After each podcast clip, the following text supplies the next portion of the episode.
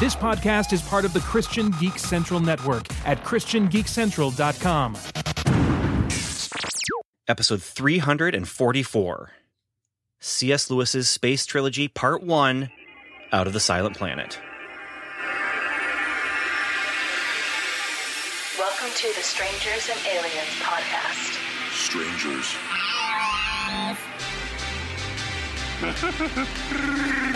To boldly say what needs to be said. Would you be a stranger or an alien? Or would you be a strange alien? The truth is out there.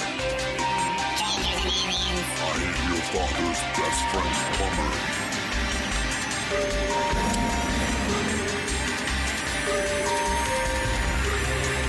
Superman. Wonder Woman. Heroes. Villains. Captain Picard versus Captain Kirk. Do you think that there's room in sci-fi for God? The very first thing that God did was that he created something, so we have a creative God. This is Strangers and Aliens Podcast.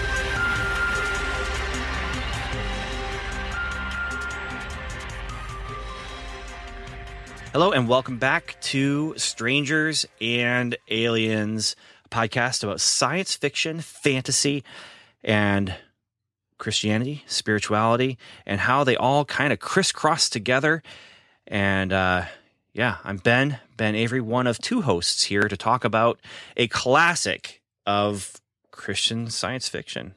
And the other host is over there. He's sitting right across from me, Steve MacDonald. How you doing? Hey, that's me. Yep. Looking good. Looking good. You obviously can't see me, but thank you very much. I'm just making the assumption. So this is something that I have been wanting to do, C.S. Lewis's Space Trilogy, ever since we did, honestly, the Till We Have Faces episodes, where we talked about, it was two episodes, we talked about Till We Have Faces, which is one of my favorite novels ever, and potentially, I think, one of the best novels ever written. Oh, yeah, definitely.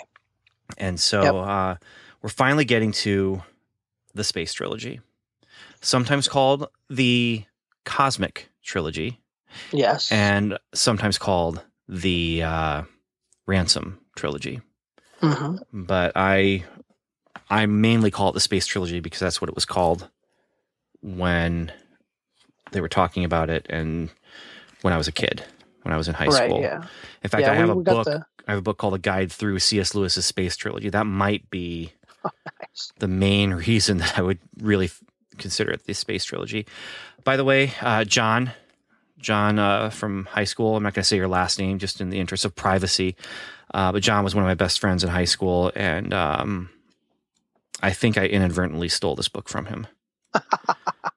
And when I say I think I inadvertently stole this book from him, what I mean is I know I stole it from him. I hope it was inadvertent and not intentional.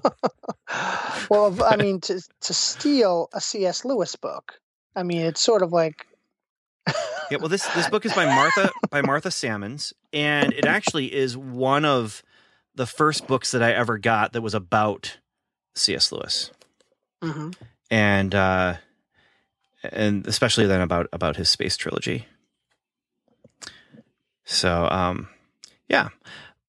we have an outline for this episode. And I would like us to kind of take a look at that first question in our outline, which is kind of looking at our first interaction with this book and what we thought about when we first read this book. Steve, when was the first time that you got into C.S. Lewis's The Space Trilogy with Out of the Silent Planet? Is that the first book you read from the Space Trilogy? It is. And the funny thing is, growing up, I would read... you know, like Asimov's The Foundation, or at least I would try to read them. And I would, you know, every once in a while I'd get these books. A lot of times I'd gravitate back to, you know, reading Star Wars novels or Star Trek novels.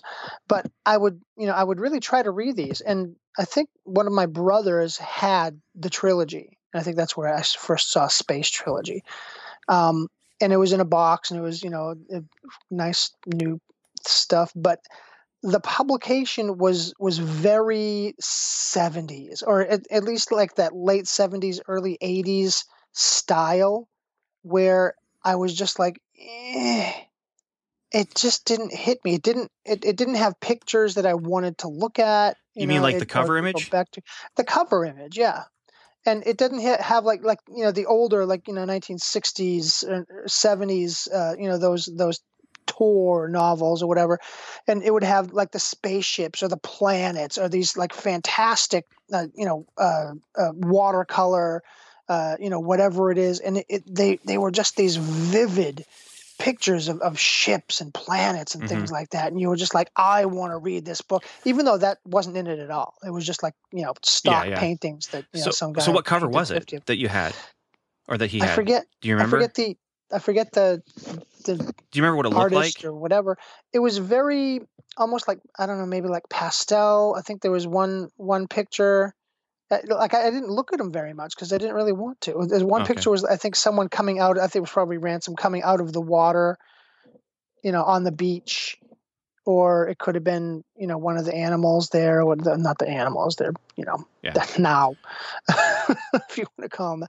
But and I think it was just that it held no visual clause. It was just like this picture that I was like, I don't know what I'm looking at. It doesn't make me want to look at it anymore. It doesn't make me want to read it. So I didn't read them for the longest time. And then I started working at a place where, I had access to Christian books as much as I wanted to. And I started to, I think I probably read those novels at some point, and because hey, it's C.S. Lewis. I mean, you have to read these novels if you like science fiction. And it was probably in the early 90s. So, Star Wars was getting back into publishing, Dark Horse Comics and the Thrawn trilogy and things like that. And, trilogies. Christianity has a trilogy. It's called the C.S. Lewis trilogy. It's Matthew, Mark, oh, no, that's a quadrilogy. Yeah. And so I said, okay, well, I'll start reading. And then I saw a couple of boxed sets that were published much earlier than the one that I saw. And I was like, oh, yeah, those are the ones I want. And it just had like these wild type of weird stuff on the cover. And I'm like, I don't care if that's in it or not. It grabs my attention. Okay, so what did those covers look like? You know what? I probably should have grabbed them for the episode. Okay. But I don't have them right with me. One of them, the cover fell off the book, so I'm sort of like, but it was just, they just grabbed my attention because it was the artwork that I was used to when I was looking at science fiction books. It was that type of stuff. So, the first time I read them was much later than I should have, just because I just didn't get into the art. So I read them in 8th grade, and the reason why is because I loved The Lion, the Witch and the Wardrobe and the Narnia series so much, and had read those, and had read Lord of the Rings and The Hobbit, and my dad was like, well, I think you'd really like these other books that C.S. Lewis wrote. And now in my mind, these books were written after Narnia, because it's like this progression of as you're getting older, you read these first, then you read these, and then right. My aunt then got me the trilogy for my birthday. And the thing about, so for me and books, and really almost anything, as far as anything that you're going to like line up on a shelf or anything like that, I want to have them all the same, from the same like printing and series, or all different, so I'll get like the 5 Dune books or whatever. Like, I don't mind it if they're different, as long as they're all different. I just don't want like 2 from the same set because it's unbalanced or something. I don't know. But this one, 2 of them, That Hideous Strength and Perelandra, were from one printing, and Out of the Silent Planet was kind of the oddball, where it was a different printing, different publisher maybe even, and definitely different, as far as the art didn't go with the other 2 at all. The book I had was this little green book, very thin, and it had a picture of the round ship from Out of the Silent Planet, and it's on a a desolate landscape, like you would expect Mars to be, and there's a little spaceman standing on the on the ground by the spaceship, which if you've read the book, you know, like that's nothing. It's not exciting at all. There's a lot of spheres on it because there's a moon, and then there's also these like round glass globes or something like that that are kind of floating up in the air. And then the little guy is just this really, really tiny figure on the cover. And again, wearing a spacesuit. Okay. We put a man on Mars. Yeah. We're going to have to wear a spacesuit, but that's not C.S. Lewis's Mars. So no. Anyway, but that copy of the book was the one that I had in eighth grade. I did end up buying a new edition just last year, actually. I repurchased the whole series in hardcover, partially because I was hoping the printing would be bigger so that I could see it better because my eyes are getting a little bit weaker. Oh, yeah. Yeah. And they were. So to be fair, to the credit of the printer, it was easier for me to read. But that one has the cover image of Ransom and one of the I'm not going to pronounce these right. I need to check my guide to the space trilogy. But Ransom and one of the Hrossa in a boat on a lake. Yeah, that's the one. But they're also so tiny. Yeah, like, that's the one I was talking about. It just didn't grab me. It's just not exciting at all. Like there is nothing on that cover that makes me want to read the book other than the words C.S. Lewis. Like that's on the cover. That's going to make me want to read the book, but you know, it's not going to, if you're judging a book by its cover. Well, the funny thing for me is I didn't have that much of a big, love affair with C.S. Lewis.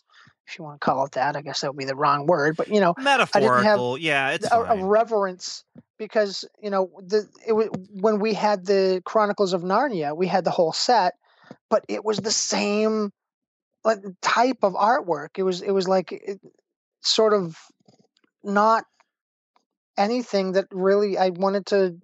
Did you have dig into? Did you have for the Narnia books? Did you have the ones that were white paperbacks? Yeah, with just kind of almost not quite abstract art, but exactly, yeah. That's the set that I had too. Yep, I have vivid memories of that too, because my third grade teacher read us The Lion, the Witch and the Wardrobe, and I think I mentioned this before, but that was the only good thing that woman did for me. I mean, she read a lot of books to us and instilled in me a love for some of those books, and one of them was Lion, Witch and the Wardrobe. But a few years later, my parents were the child's evangelists at a camp, and the camp bookstore had the box set. My dad got me the box set, and nice. Yeah, it was pretty cool. Well, I didn't even read the Chronicles of Narnia until I was married. And my wife was like, "You've never read the Chronicles of Narnia. You love fantasy. You love, all this, everything and that yet, it's about." And before you were married, you made her read The Four Loves. Exactly. Yeah. Like you, ironically.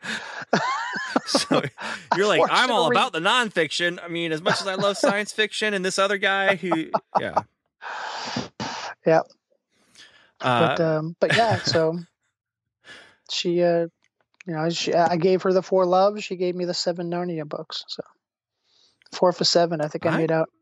Yeah, I was gonna say I'm not sure who got the better end of the deal on that one because it's just a different end of the deal. Because if she hadn't read that one, she wouldn't have got me. So yeah, I'm not sure who got the better end of the deal on that one. But, wow. Yeah. Wah-wah. Through the heart. Okay, so that was our first interaction with this book. What was your first impression of this book then? Because, I mean, this was from 1938. It's a science fiction book, quote unquote. We'll talk about whether it's science fiction. But it's from 1938, which that's before World War II, but it's after World War I with, so it's in between there. If I'm not mistaken, this is the first fiction that C.S. Lewis had published. Unless you want to include some fictional poetry. Pilgrim's Regress. Oh, yeah, you're right. That would have come first. before this. But that's, I mean, that was more like a parody, obviously, of the Pilgrim's Progress. But it was also a biography. Yes. When he wrote Pilgrim's Regress, he was writing a metaphorical, allegorical biography. Yeah. Of his own spiritual journey. Yeah. I think this is the first, like, non-derivative, and I don't mean that in a bad sense, because Pilgrim's Regress is as original as it can be, but it wouldn't exist unless the Pilgrim's Progress existed, so it's derivative. So this is his first non-derivative Christian fiction. Yeah, so this predates Screwtape Letters. Yeah. Because Screwtape Letters was 42. Narnia didn't start until the 50s. Great Divorce is 45. So yeah, Out of the Silent Planet predates all of that. There you go. We were right. Oh, I'm not an expert, but I also don't want to be really, really wrong. Right. Yeah, so this book, though, comes out of a conversation that Lewis had with Tolkien. And basically, this is the one where we've talked about this conversation before, but maybe it's been a very long time. But I know also this comes up a lot in conversations with Christian creatives. And that is that these two guys were talking about how there's not enough of the stuff that we want to see out there. There's right. not enough of the kind of things we want to read out there. And so they said, well, let's do it. And C.S. Lewis wanted to see a story about space, and Tolkien wanted to do one about time, and C.S. Lewis finished his, and Tolkien, I'm not even sure what his was. I know it's been published. Yeah, I think he did like 4 chapters, and then he had an outline for the rest of it or something. Yeah, so it involved more like spiritual time travel, where you would go back in time, but you would be experiencing the things that happened and not actually doing the things, almost like watching a TV version of it, but you would really be there, and then it would go back in different time jumps. So there would be like, like, I don't know, 500 years, then 1,000 years, and then, and on back until it actually incorporated Middle Earth, and I'm trying to think of the place. Yeah. Atlantis, the Atlantis thing that he did. That what stands for Atlantis. So, like I said, I haven't read it, and so I don't know anything really about that. But I do know that this, again, came out of that conversation. And how many times have we had conversations like that where, when I say we, I mean like Christian creatives in general, where it's like, there's not what I want to see. So I'm going to it's going to have to be me, There should be like Christians writing superhero comics. And then, there are none. So what happens? It's like, oh, okay, I'm going to make up some Christian characters, and then someone else is like, hey, I'm going to do, Yeah. So yeah. Well, and even beyond that, it's just, well, there's people doing this, but they're not doing it the way I want to do it, Right. And I mean, some of that is coming out in Supersonic Pod Comics, even where, there's tons of superhero stuff out there, but there's some superhero stuff that I want to see that I'm not seeing, and so I'm doing. Right. The same with the science fiction novel that you're editing right now for me is, that comes out of that same kind of thing where this is the kind of story I want to do. I want to see this. I want to read this. And since I'm sure that there's something out there like it, no doubt, but I'm not finding it, And so, right. Yeah. So that's the kind of thing that we've got happening, and that's what they did here. And out of this, then we get Out of the Silent Planet, which, so like I said, 1938, it's thin, it's quick, and it's about a journey to Mars. The kind end. Of. All right. Excellent episode. Kind Great. Of, what are we going to do next week? So my first impression when I read this book was, first of all, it was dry. But remember, I'm reading it when I'm in 8th grade. Right. And you're talking about how you're reading Foundation and Star Trek and those kind of things. I, too, was reading mostly, it was Star Trek novels.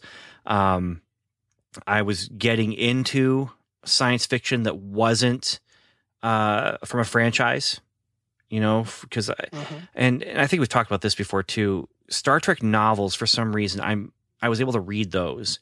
I always tried to read Star Wars novels, and I just couldn't. For some reason, Star Wars novels never grabbed me. And it's still to this day, if I'm sitting down with a Star Wars novel, I have a hard time getting into it. Really? Yeah, and I don't know so much of what it is about my mindset when I'm thinking Star Wars versus Star Trek, what it is that makes it so much easier for me to consume one way or another. I mean, Star Wars comics, I'm there. I'm fine. Star Wars movies, yeah, all day long. But Star Wars novels, it's just a lot harder for me. And I did finally read out of the Splinter of the Mind's Eye. Mm-hmm. I was able to finally read that just like last year, the year before, something like that. But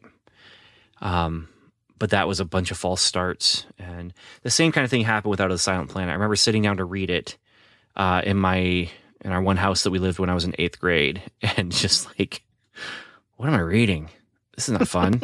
This is what's going on here. And then the second time I sat down to read it, not too long after that, I did get to some of the fun stuff, because there is interesting stuff that happens, but the lead up to that interesting stuff, it kind of gets into C.S. Lewis's idea of the fairy tale, which he talks about in That Hideous Strength. We'll probably talk about it more length when we get to that book. Right. But where he talks about you got to start in the normal and then slowly make your way into the fantastic. Right. People it's a hero's journey. Yeah, yeah. But it's also just to allow the reader's journey to be less abrupt and so that's what you have here. Is that it's like when you open a Spider-Man story, you don't want him to be, already in the middle of the dark dimension, and it's like, why is he having these dreams, and why is it only 3 different colors instead of all 6? And it's like, well, there's too many different things going. You need to have the progression where he's fighting crime in New York City and kissing Mary Jane goodbye, and then he goes off, and then he gets caught by this thing, and then he's thrown into the 5th dimension or whatever it is, and then and you sense the progress. And I think that's why I don't know if you remember Angel Wars. I think that's what it was called. Yeah. But it was an animated series, and I could just not get into it. And and the reason was there was just so much going on, because first of all, it's in the future, and it's like this sci-fi world, but then there's also this spiritual warfare world beneath it and behind it.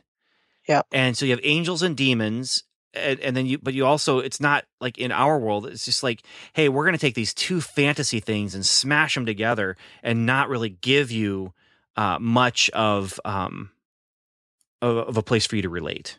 Right. And beyond that, it didn't work for me. And I was an adult watching it. Like as a kid, I don't know what I would have thought about it. Maybe I just thought it would be really, really cool. And maybe that was missing the whole point, because I'm watching it as an adult, but as an adult, I'm watching it. I'm like, this is really jarring. And I'm just I just can't follow this. And I turned off after the first episode and never got another one. So, well, I think for me, when I'm thinking about things that I read when I was a kid, I wasn't picking up on themes. I wasn't picking up on, what the writer is actually trying to write about. I mean, even with, like Star Wars, A New Hope, it's like, Oh, it's about hope. I didn't know about that. It's like until they changed the name. Exactly. But I didn't realize it was. I just thought it was a really cool story growing up, because that's as a kid you want to hear fun and exciting stories. But when you start to understand the themes and the filters and the tropes that they're using and all the different stuff that's going into it, that's what makes it pop. So when I'm reading The Foundation and it just starts talking about this this universe in crisis and these people who are going to make this encyclopedia that's going to give the next generation, the generation that comes out of the Dark Age, the information they need to succeed. And you're like, oh, okay, so I can understand that. I'm working on that theme. And so as a kid, I'm reading it and it's just like, oh, it's kind of cool that there's this Encyclopedia Galactica that it's like, and it has everything in it. I wonder if it has, bikes in it. And I wonder if it has candy. And I mean, it's just, as a kid, I'm looking at it as a different thing, and it's just this oversimplified thing, but at least I can get into it in that level. But then like you're reading it as an adult and you're like, what wouldn't it? I mean, it couldn't have obviously everything, and you're looking at it as a different thing. And now the theme sort of changes for you. It's not like this, just this cool thing that, they have to work towards. It's not just a MacGuffin, but now it's this thing that holds a different kind of weight. And you're looking at the theme as a different thing. It's like, if this thing goes away, then, all of it is, it's the repository of knowledge. It's the library in Alexandria. It's these things that are if civilization is hanging on a hinge, and this is it. And it, you understand it a completely different way. So getting into, Out of the Silent Planet, it can be difficult. It can be dry because you don't have that immediate thing to glom onto. Well, but here's the thing about Out of the Silent Planet. I mean, it's the way it starts. It starts with a guy on a walking trip. That's right. Who meets a woman who's really worried because her son hasn't come home yet, and he's not very smart. And could you please go down the street and find him? So it's really, the situation is about as normal as you can get, It's pedestrian. Yeah. No pun intended. But it's intentional. I mean, it's intentionally that, and yes. And then it gets weird, he gets drugged. Yeah. And then there's the whole spaceship thing where they're naked. And so, it does pick up, and it's especially when you get to the planet is when it really picks up. But, okay. So that was my first impression. My impression now, as I read this book, though, and I've reread this a number of times over the years, but, I've gone back and reread the entire trilogy, in the last, I want to say maybe 6 or 7 months. I can't remember exactly. I've gone back and reread it, and I really, really enjoyed this book and really, really appreciated it this time around. And I'm not sure what it was this time around where I was just like, man, this was good. This was really, really fun to read. But part of it is, this is what I would consider a classic sci-fi kind of thing. I mean, This is pre-World War II. Mm-hmm. And if you're looking at different eras of science fiction, there's the golden age of science fiction hasn't happened yet, I don't think. I mean, if it has happened, it's happening right now, and it's, where you've got like the explosion of ideas from like Asimov and the pulp magazines and Heinlein and the other Lensman. Yeah. Well, and here's the thing though. I've also just recently been I listened to a book about the golden age of sci-fi, and it was wonderful. It was weird, and it was, in some ways, was a little bit concerning because of what was going on with some of the people in this. Let's see if I can find the title. It's called Astounding. And it's by Alec Nevilla Lee.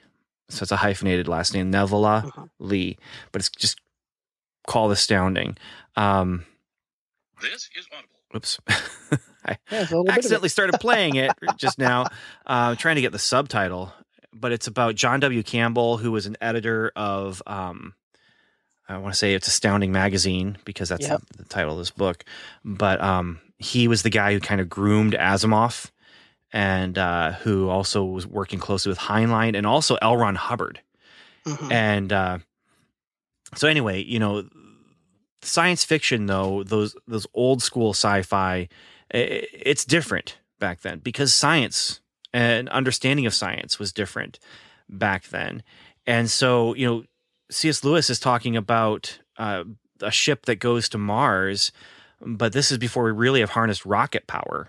Yeah. You know, like we don't even have missiles and we don't have jets, you know. And you know, World War II is about to happen as he's, you know, writing this one. But we don't have the technology that, you know, I'm sure rocket power was a thing that they knew about, but it wasn't a thing we were using, you know? Yeah. And I've been thinking about this too, just about how science fiction back then was so imaginative because they had to imagine.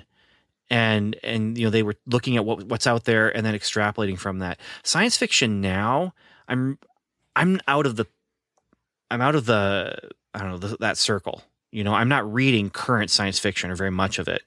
But if I'm thinking about it, I'm trying to imagine, like, what kind of things are science fiction writers writing about that we aren't living, you know, like there's just so much that's in our world right now that's happening that was science fiction 10, 20, 30 years ago. And, yep. But anyway, we also could debate, and maybe we should debate, like, if this novel even is science fiction.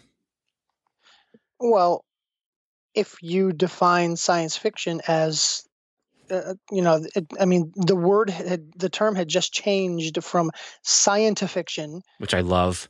I know, it's fantastic, to science fiction, you know, very recently when this was published, and people knew what they were talking about. And so anything that had any type of, you know, like a pseudoscientific gloss to it, anything that had that type of a thing was scientifiction. And, you know, this falls into that category. So if you're going to grandfather in anything that's scientifiction into science fiction, then yes. But if you're saying that there's no science in it, then no, because there's no science in this book. There's a little. No.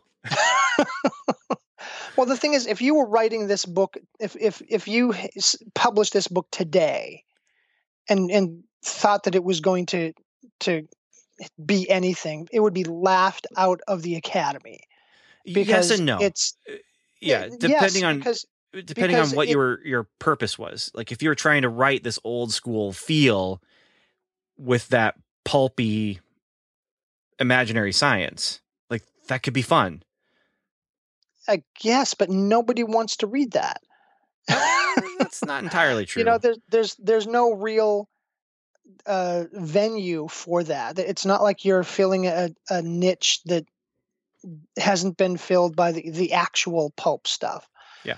So, you know, but if you were seriously trying to publish this and say, hey, this is really a book that I'm trying to publish, it would be laughed out because there's so many different little things that you wouldn't put in because space travel is a given now. It's like listening to the old, you know, Dimension X or X-1 or something, and they spend so much time on the blast off. Because, you know, are they going to make it? Are they going to get out of Earth's atmosphere? And here's the thing, Steve. Happens? I mean, he just does away with it in Perelandra, and we'll talk about that when we read that book. But yeah. With this book, he just makes a magical ship that has some sort of science behind it. But just it's almost like he has to say, just trust me. There's science behind this, but our point of view character doesn't understand it, so he can't explain it. So they're just in a round ship that's going to fly there because it has things that make it fly there. And at one point during the course of the novel, you have the main character sort of having sort of a rejection of, you know, modern science, that type of a feel where, you know, the older stuff is better, what science was based on. and this new science where, you know, it's like, oh, science says it, so it has to be true. And they're taking science as if something, it's not a process, which it is, and making it the end, you know, the end product. And they're saying, because science is the end product, then that's our proof. But science is the process. It's not the product. So, you know, having Ransom reject that the product science is sort of like the same thing that C.S. Lewis is doing, because he's rejecting, you know, the whatever science existed at the time that said this is how rockets work. And he's saying, I'm going to make this work in the way that it needs to get to Mars. I think he's just saying, I'm not a scientist. I don't know anything about this, but I really want to write about a ship that goes to Mars. Yeah. I mean, it just feels like the way I did things, you know, when I was a kid, and I was just like, I don't know how this works, but this looks cool. And, cause yeah, you got the scientists and you got this guy Ransom, who is based on Tolkien actually. And he's a linguist, and he, he gets kidnapped, shanghaied, so to speak, put on a ship, and they head off to Mars, and it just works. Yep. Trust me. Yep. It works. Yeah. And when I say trust me, I'm saying C.S. Lewis is saying, trust me, this ship works, and it gets there. Yeah. Yeah. And it has that same like pseudoscience. Like there's an old Superman serial where he goes to a different planet, and then he's flying back to Earth, and he's like buffeted by the storms of space.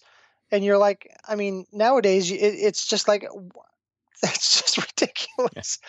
But back then they didn't know there could be storms in space, you know? So why not write it in that dramatic style? So, you know, I don't really have any problem with it being science fiction.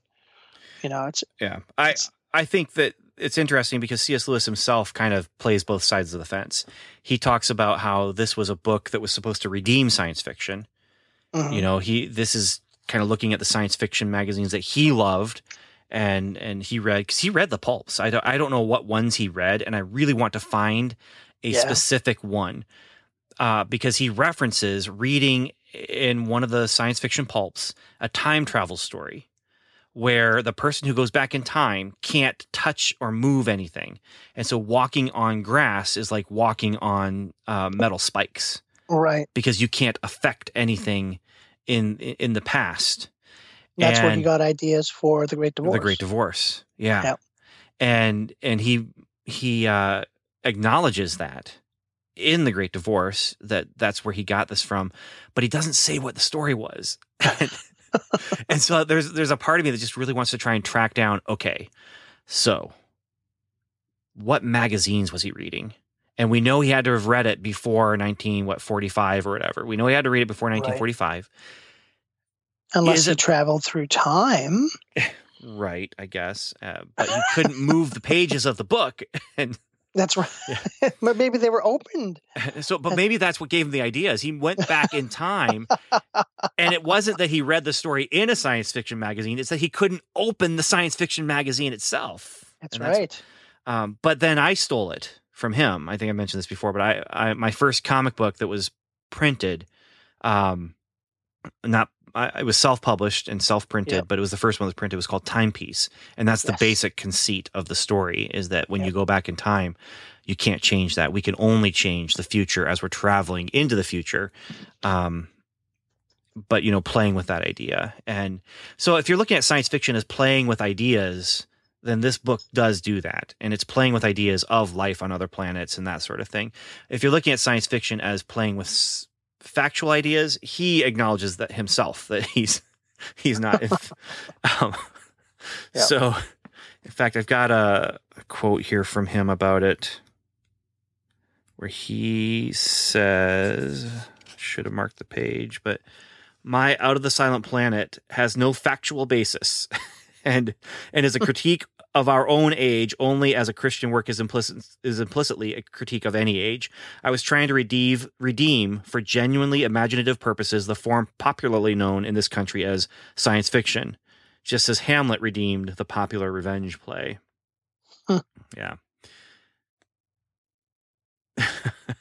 So then the other thing he says, well, I'll save this second quote until we talk about the different characters here. But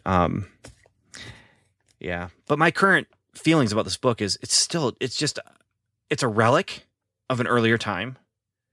And like a lot of different things, it's a statement about an earlier time, you know? And so you get to the time machine that we get in this book is that we get to see what C.S. Lewis was responding to, like what you were saying about, you know, like current views on science.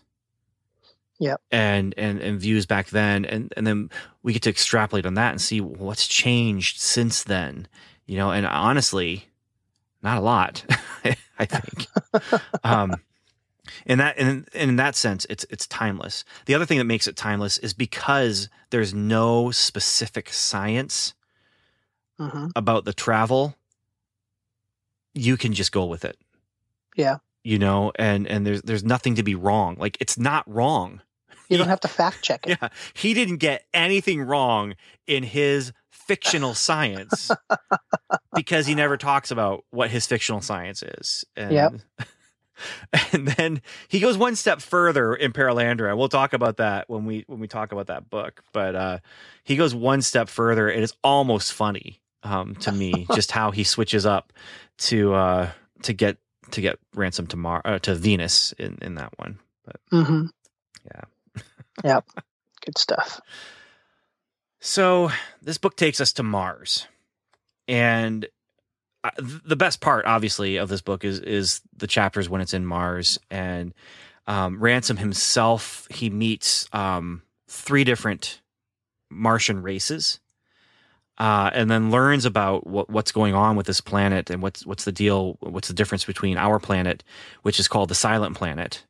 So our planet is called Pfifltriggi. And then Mars is Malacandra. Because the way the phonemes work, the Andra means planet. So we look at it and we would say Malacandra because that's how we would pronounce things. But if you break it up correctly, it's Malacandra. So Malacandra. Sort of like the hard C's at the beginning of words in the Tolkien's books, when like the elves and you know different races, it's Celeborn, not Celeborn, but it looks like celery. So why isn't it Celeborn? Because it's a hard C, like Celtic Celeborn. What I find interesting though is Earth is the silent planet, and that's because it's fallen. Right. They call it the silent planet, but whenever I look at the word Tholacandra, I feel like it's just a loud word, and maybe it's because of thunder, right? You know, there's definitely letters from thunder in there, and in the right order too, not all together, but in the right order. But it feels like a loud word to me. It feels like a word that means something loud, and instead it's out of the silent planet because Earth is silent. Satan. In essence, Satan and the other fallen angels are on Earth, and that's where they're trapped. They cannot leave that sphere. And so Malacandra is Mars. And what's interesting to me as you're looking at this whole series and the way it's kind of looking at is specifically these three planets, Venus, Earth, and Mars, they're all in different stages, basically different life stages. Yeah. And Malacandra is dying. Like, it's at the end of its life, so to speak. There's ruins, you know, and there's a ancient civilization that has died out. Like, there's a fourth race on this planet, but there was a fourth race on this planet, and they're just gone. You know, and it's just this dead area, you know, and then you have it, but it's a world that's kind of lived its life and gone through its life stages. And I mean, there might be hundreds of years left still, but you get the impression that it's kind of at the end of that. And then wearing down. Yeah, yeah, it's winding down, you know, yep. and it's cold, you know, and then you have Earth, which is kind of in the middle stages as it's moving toward, you know, the end times, but end times aren't the end, you know. And then you have Venus, which we'll get to with Perelandra, but that's at the beginning, yep. the very yep. beginning. And I that's where, you know, when you call this cosmic trilogy, that's almost a better description of everything, because this is mythological. This is cosmic, you know, cosmic, not in the sense of the literal definition, but cosmic in the sense of just that space myth, you know, and it's just the story of our solar system. And, but let's stick with Out of the Silent Planet, I guess. I'm getting too far ahead of ourselves here. Yeah. So we have these three different races, and man, oh man, I'm going to mess up how I say them. But you have the Hrossa, because there's an H there. Yeah, Hrossa. And I'm doing this without looking at the word, but the Pfifltriggi. Sure, we'll go with that. I'll get this one right. The Sorns. No, it's the Séroni. No. Plural is Sorn. The singular is Sorn. Singular is Sorn? Yeah. Dang it. The Séroni. Yeah. Oh, yeah, you're right. Yep. The plural is sometimes given as Sorns, but usually by people who don't know any better. I'm just going to stop recording right now. And we'll be continuing this series all by myself, because then I'll get it right every time. Now you can. I mean, that's the beauty of fantasy and science fiction and stuff. You know, pronounce the things the way that makes sense to you. Well, and that's also the ugly side of science fiction, is when you have, like you said, you know, words that seem to be following one convention and then aren't, or you have these made up words that are impossible to actually speak. Yeah. That's not happening here. It's not impossible to speak these words, but I have read sci-fi novels where it's like 5 consonants, apostrophe. Yes. And then 3 more consonants. And it's just like, what, how do you even say that? And even like Wookiee, you know, it has 2 E's at the end, and the name of the planet is Kashyyyk, but it has 3 Y's in a row. I mean, it's like, come on. Now you're just being goofy. But, yeah. What's surprising about this is I'm not sure how much he planned ahead of time. But once you get the 3 novels together, they form a really incredible whole. That just has this building mythology, but you're starting here where we go to Mars. Ransom escapes from the 2 guys who kidnapped him, Weston and Divine. Mm-hmm. And then a lot of this is just him running away from them, him finding, Martians that take him in, that's the Hrossa that take him in, and he gets to spend time with them. He's told that he needs to leave and head out by the Oyarsa.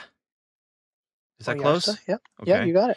Which are basically the angel who was set over this planet. Similar to the way Lucifer was set over Earth, or banished to Earth. Maybe he wasn't the Oyarsa of Earth, but he runs the show, you know, and they don't worship him. Weston and Divine believe that everyone worships this guy that they can't see. And I love the description of the Oyarsa in this book and in Perelandra, where it's this kind of thing you can kind of see out of the corner of your eye, or if the lighting is just right, you know, but it's just, it's, you can take it in by our senses, but it's not meant to be taken in by our senses. Yeah. You know, and we have no context for what we're seeing. Yeah.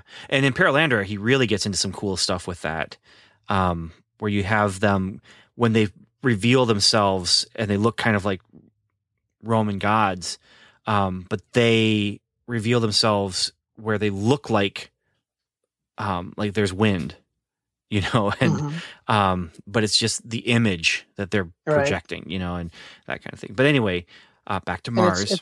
It's reminiscent of the, I think it's the Pfifltriggi who draw a picture of Ransom.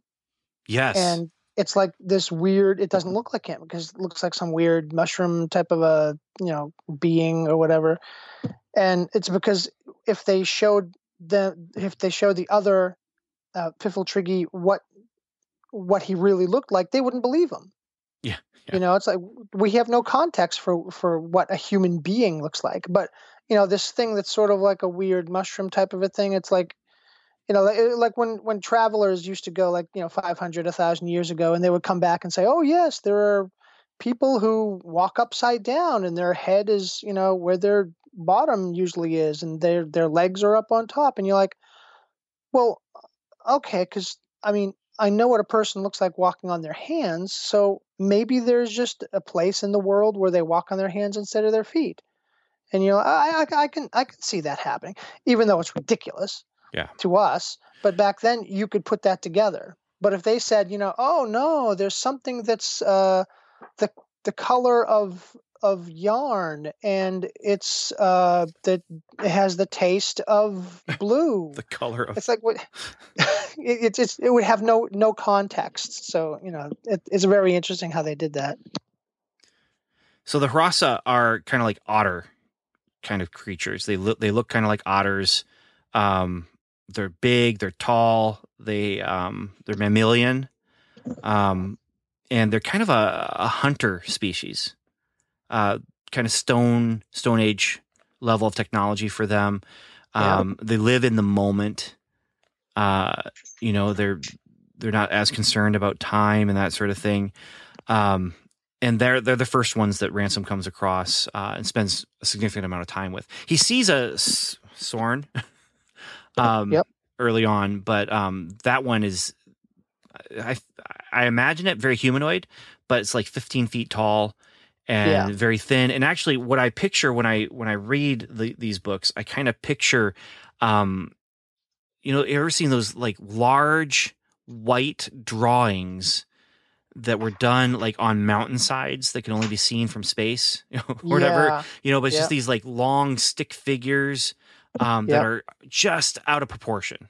You know, the legs are too long, the torso is too long, the arms are too long. That's kind of the way I picture these guys. And they're kind of the intellectual ones. They're the thinkers of the planet. And then you have the Pfifltriggi, or Pfifltriggi, but you have those guys, and they're kind of frog-like-ish, but they're the artisans of the world. And so when I look at these, I come back to this whole idea of, you know, we've talked about this many times, but you have the Kirk, Spock, McCoy, the mind, body, and soul. Yeah. You know, so on Mars, you have these three living species, and you have the Hrossa that are the mind, or the body that does things. You have the Sorns, or the Séroni, that are doing the thinking. They're the minds. And then you have the Pfifltriggi that are doing the art. And they're the ones that are, you know, the soul. They're creating the art, the pieces of art. They're the ones who are doing these sculptures and these drawings, and in some ways keeping track of history in a way. But I just keep going back to that idea of mind, body, and soul with that. But Weston and Divine look at them and just see primitive people to be conquered. Or animals, yeah. Well, they know there's communication. They know these things can communicate, but they are meant to be dominated. Right. You know? Because they're not human. And because they are not sapiens or sentient. They don't think the way humans can and do. Well, they are sentient, but to Weston Divine, and to Weston, they're they're like apes that can do sign language.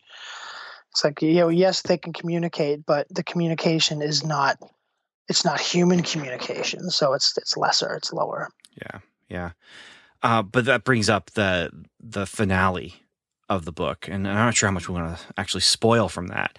But yeah, as they are trying to communicate and you know, express, we will dominate you, you know, because we have the human spirit or whatever.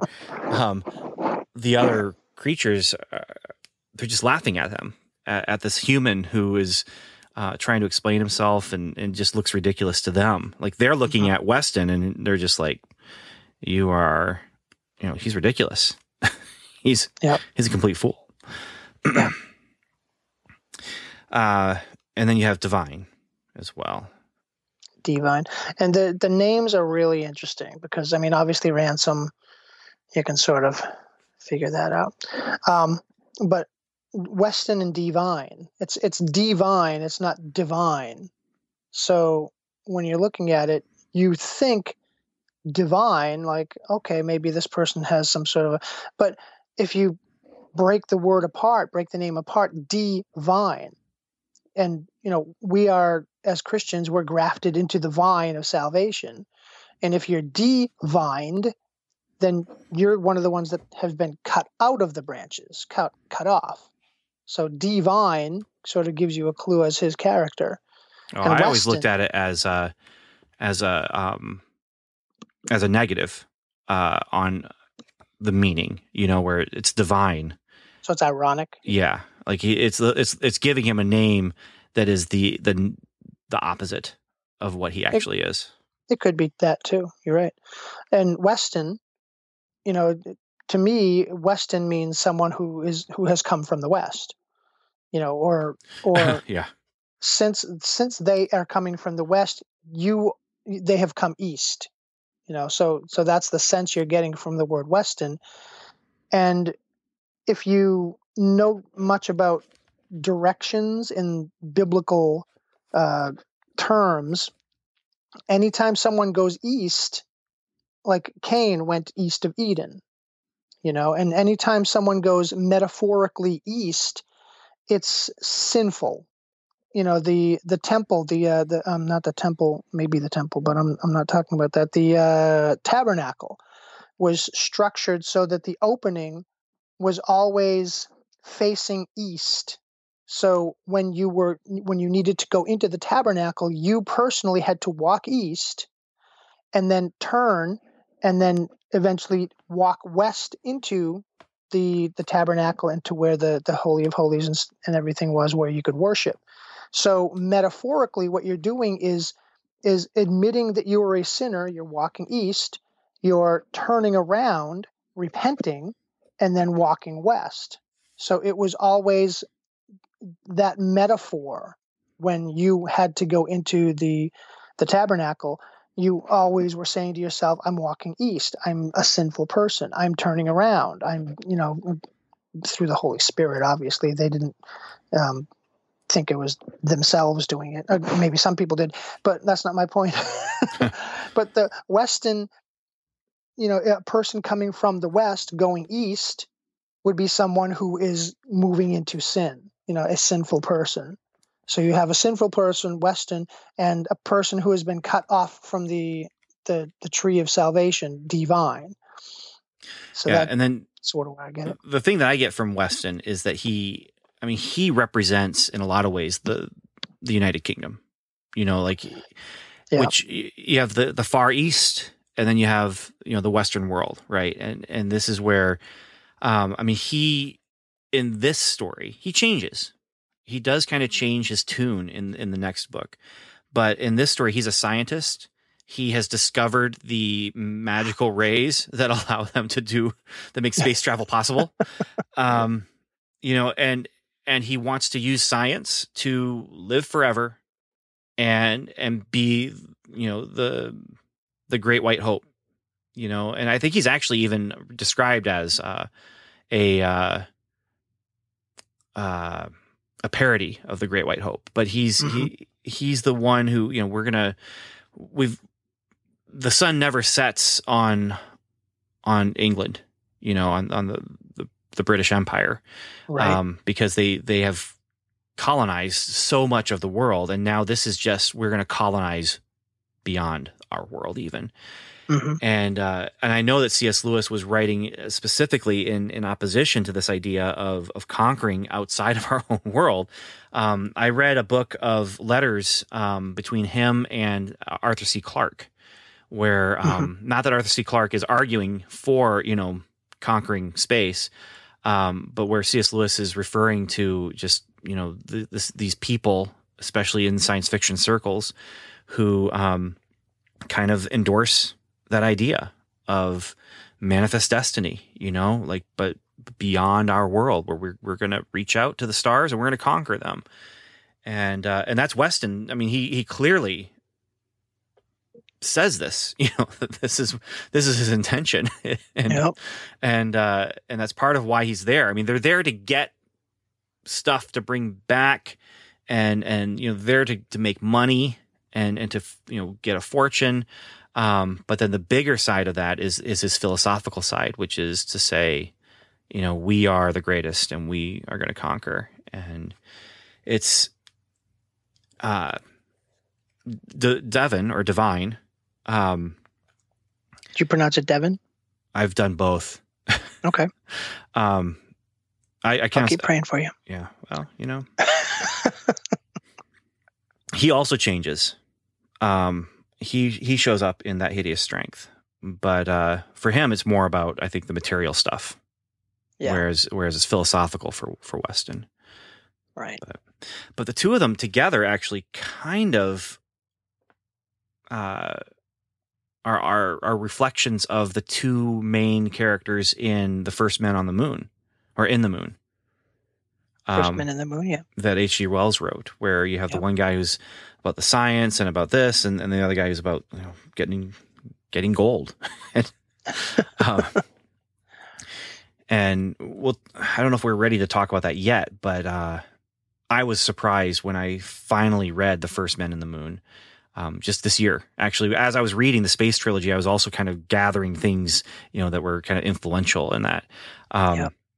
But I was surprised how much Out of the Silent Planet reflects The First Men in the Moon and War of the Worlds in some ways.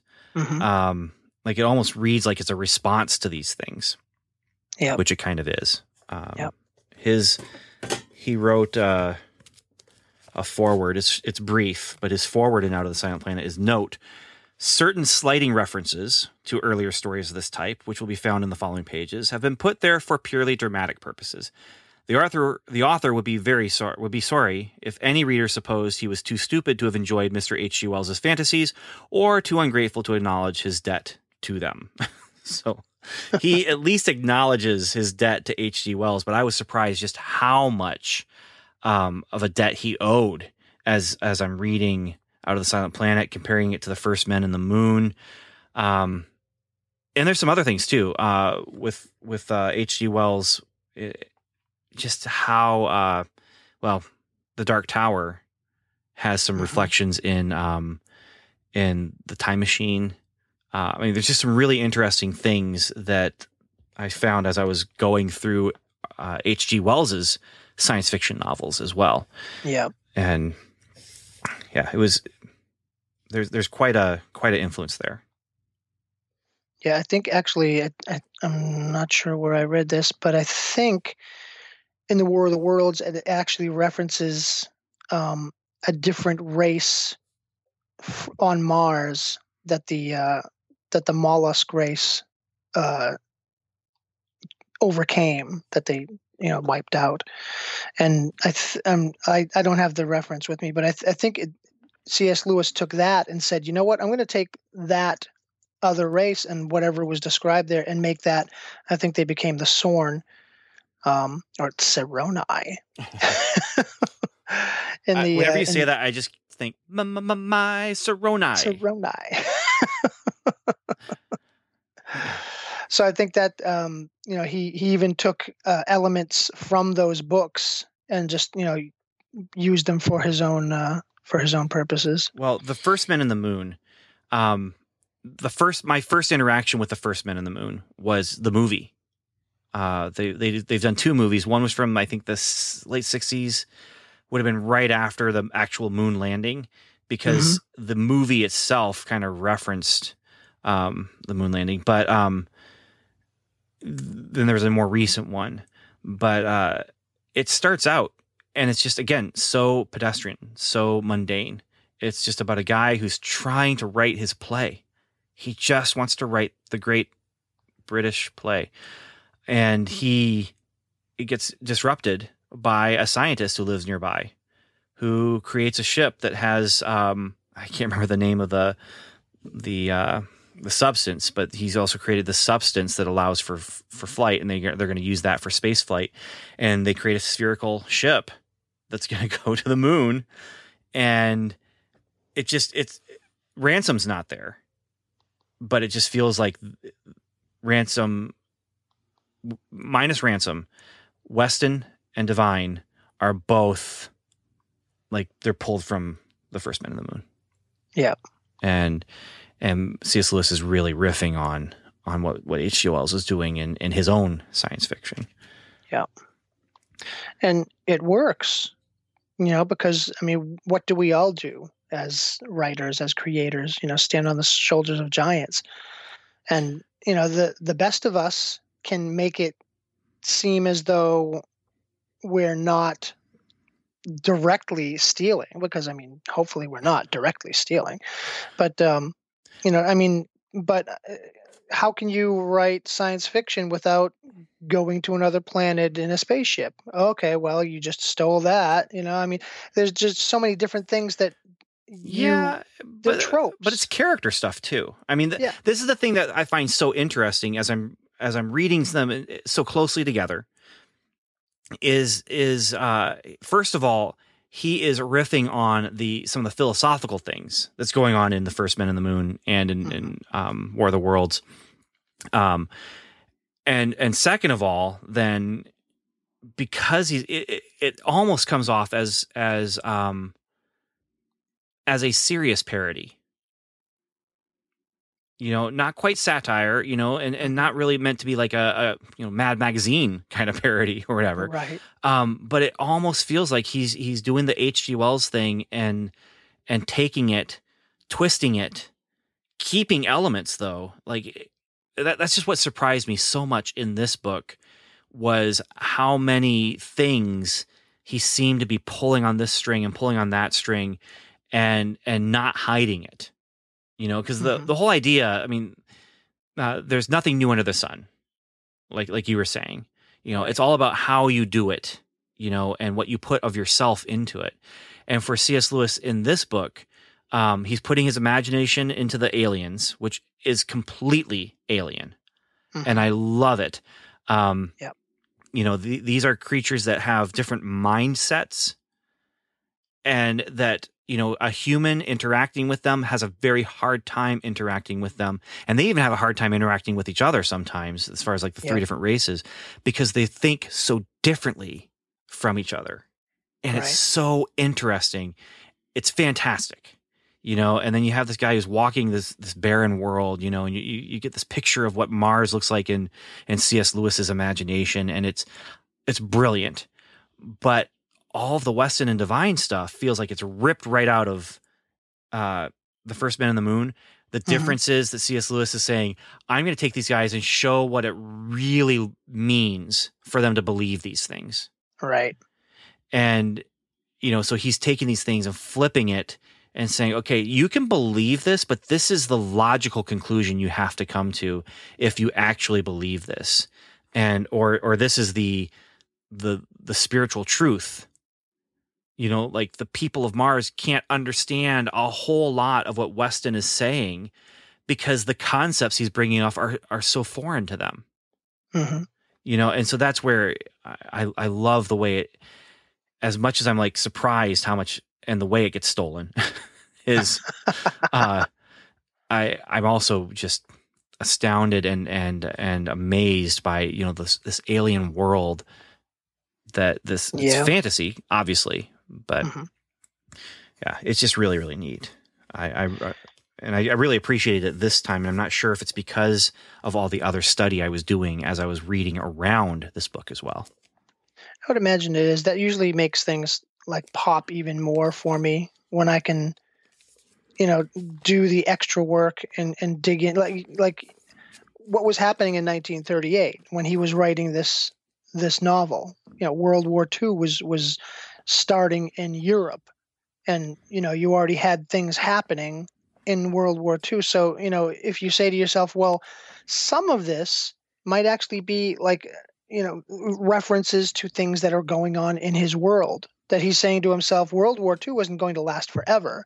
So I'm not writing this because I want people 50 years from now to say, hey, yes, World War II is still happening, so this is still a cogent thing, you know, but still he's riffing on those ideas that work into it. You know, what else is happening? Well, this is pre-TV. It's during radio, you know, so you have that sense. So when you're looking at all those different things, you can get a better sense of, you know, oh, okay, that's why he's being so visual with his words, because he doesn't think this is ever going to be, you know, a motion picture or a television play. You know, he's writing this because most likely, if it turns into anything, and it would probably be a radio play.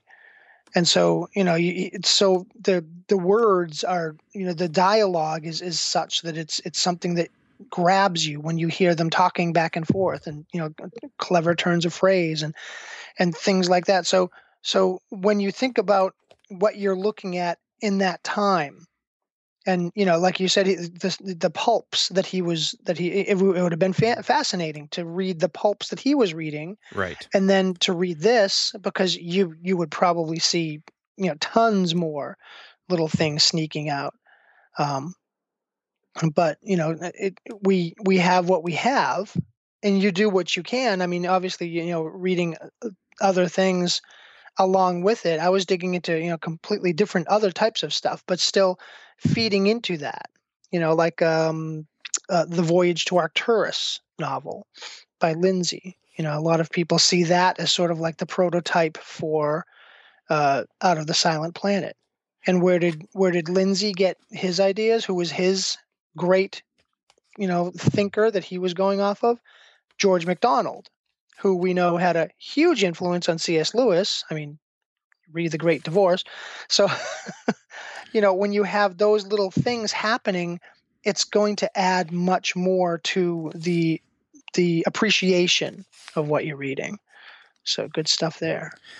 Yeah, yeah. Well, and you mentioned Voyage to Arcturus, and that is something that C.S. Lewis, he himself said that it was a big influence. I don't know how much of a direct influence, like in the same way that First Men in the Moon is, right? But that was when he looked and saw someone taking this alien world and using the alien world to tell a spiritual truth, you know, and so when he read Voyage to Arcturus, at least he said to himself and other people around him, this is an example of what it got him thinking about was we could use this kind of story to explore spiritual truths. Right. And so whether or not, I don't remember much about it. It's been a few years since I read it. All I remember is there was a lot of awful things happening around the main character. I remember the main character is walking around this world and coming across these weird things. And then people were just dying around him, and like he would inadvertently bring about the death of everyone he came in contact with, it seems. And it was just a very negative story. And when I say negative, I mean just lots of negative things happening. Yeah, and the way it I don't want to ruin a 100-year-old book. Okay, I would say you're not going to, because this is not someone. You know, there are certain things I say, oh, we don't want to spoil this because it's sci-fi homework, right? You know, I would say, yeah, because I remember also being a slog. I remember it not being a good read, first of all. I also remember philosophically, I disagreed with a lot of just kind of the ideas that was coming out of it. I don't remember what specifically. So well, it was a lot of it was, you know, he was Lindsay was a big reader of Nietzsche and things like that. So you get a lot of, you know, philosophical discussions and understanding philosophy in such a way that it's just it's you can start to tell it's not Christianity. And it just starts to tilt, and it's sort of like when you see something start to tilt, and you see it, it's almost falling, and you're just like, I want to just reach, and you can't reach it, and you just see it start, just keep tilting, and then it's just sort of too late. So, yeah. But I mean, if anyone really wants to read it and do their homework, you know, I'm not going to ruin it for them, but it just has that sense where, you know, if you've ever read something where, like, you know, a Batman story where he lets the villain die at the end because, you know, like the terrible one with the KG Beast, where like he's locked somewhere and Batman just walks away because he knows he can't let the KG Beast out and defeat him. He can't do that. So he'd rather just let the thing die. Or the person die. I mean, stories like that where you're just like, you get to the end of it and you're just like, what's that taste in my mouth? I don't like it. It's just, well, so anyway. I just remember feeling off the entire time I read it. And part of it was the philosophy that was in it. Again, like I said, I can't remember what it was, but then part of it also was the actual writing of it. Like it felt old. And a lot of times I can get past some of that, but this one was just no. Yeah. Yeah, once you get past Verne and Wells, it's very hard to find older, you know, 100-year-old stories that have that stuff that you're looking for when you're reading a story nowadays. That is something that's very interesting about Wells, though, is that he is very readable now. Like I was surprised. I had read War of the Worlds.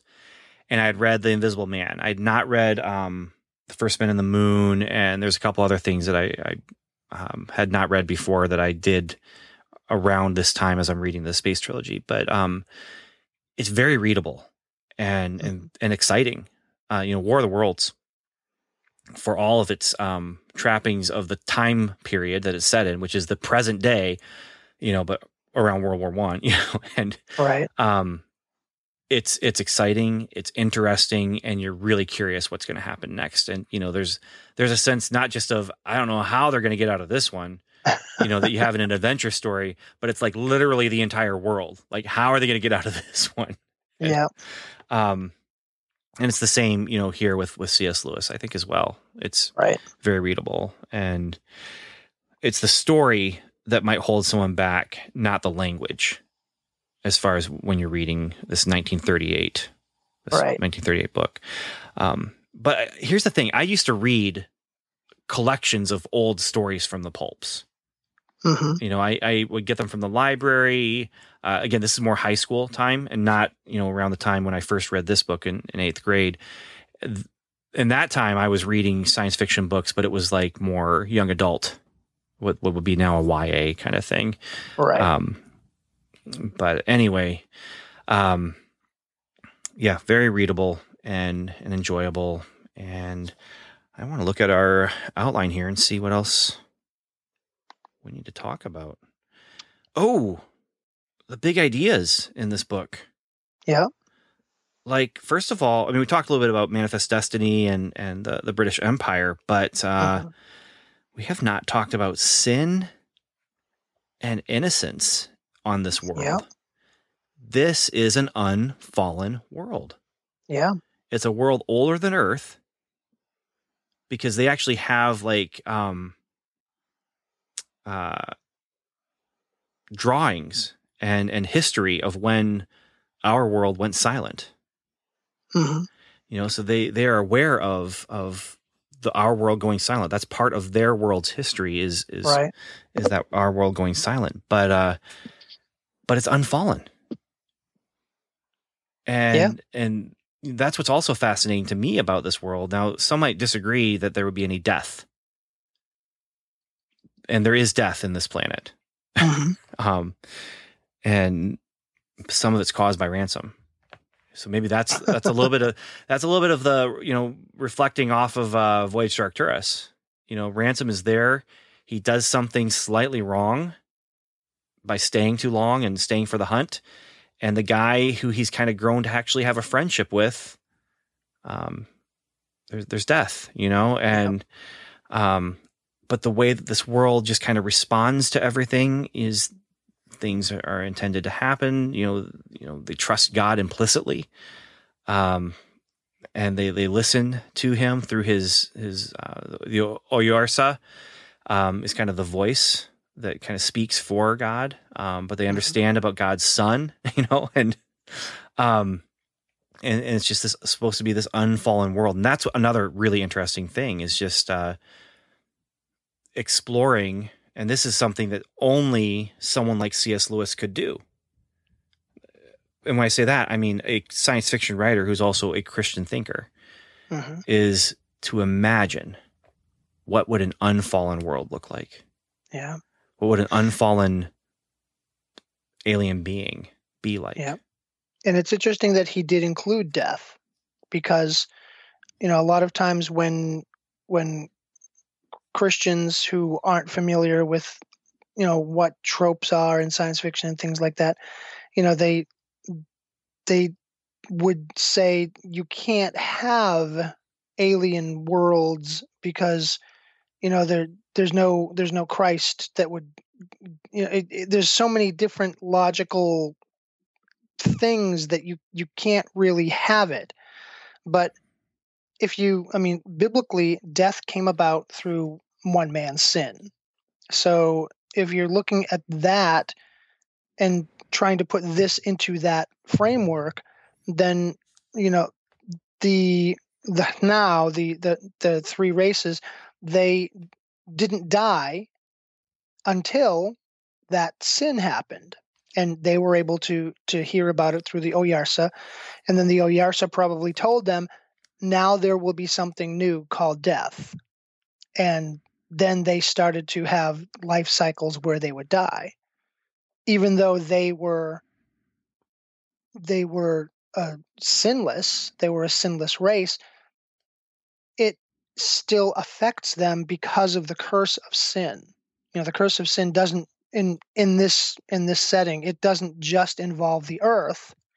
It involves all of creation, the entire universe. So because Mars is part of that entire universe, it started to experience death.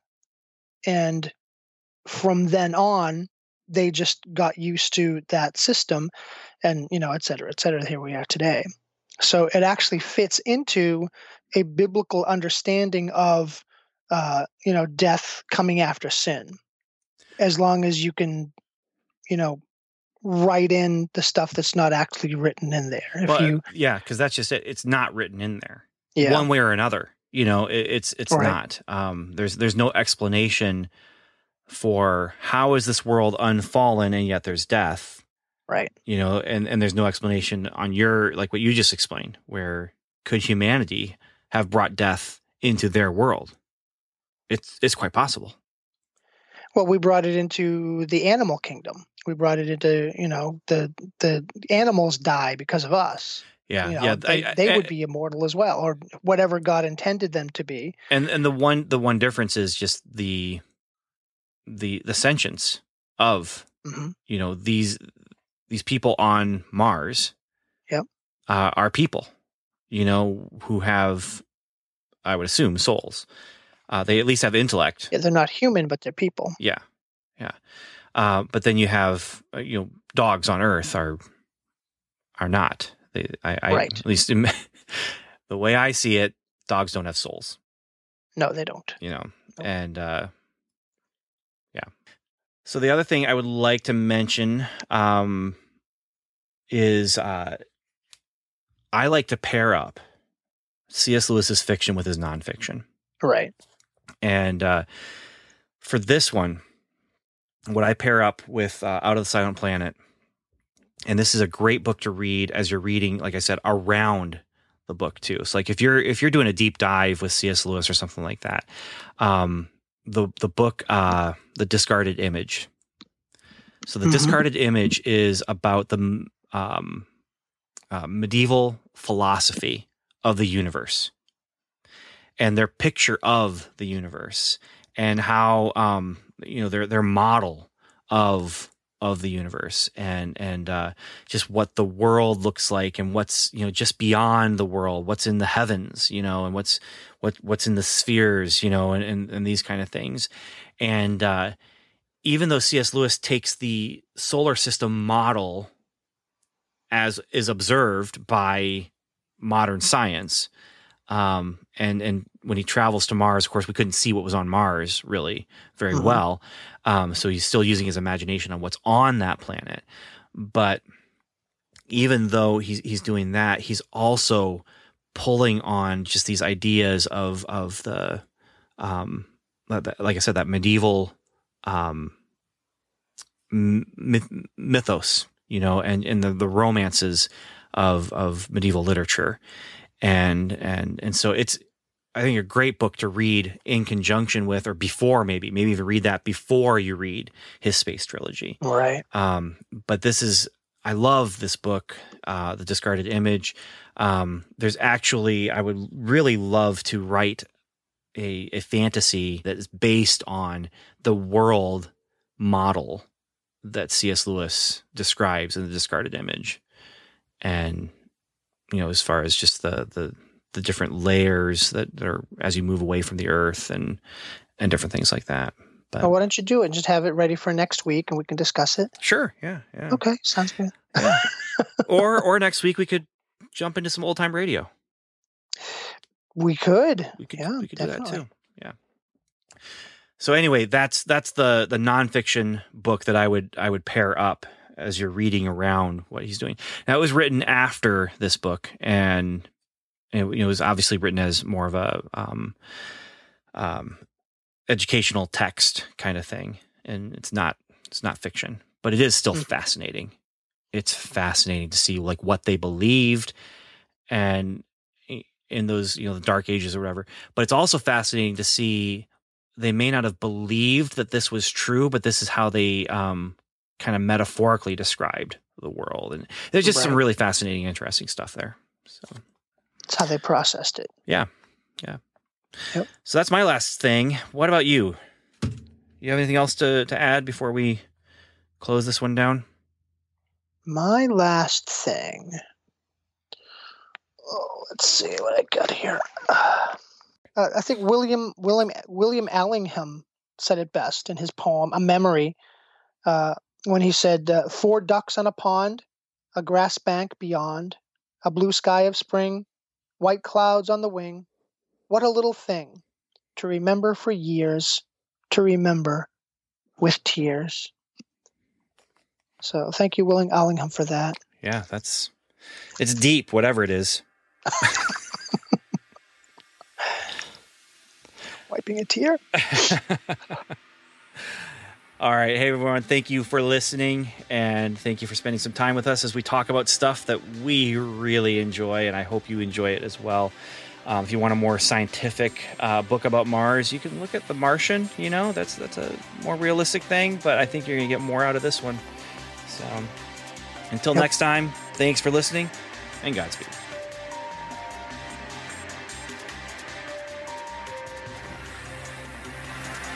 You've been listening to the Strangers and Aliens podcast, hosted by Ben Avery, Evan David, Steve McDonald, and Dr. Jason O'Neill.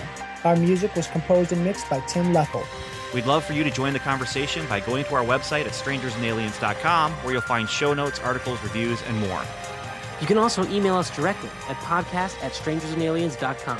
Or you can join our social media conversations by following us on Twitter, where we are at Strange and Alien, or liking us on Facebook at facebook.com/strangersandaliens. Or leave us a voicemail by calling the Strangers and Aliens hotline That number is 1-804-3781. And once again, thanks for listening.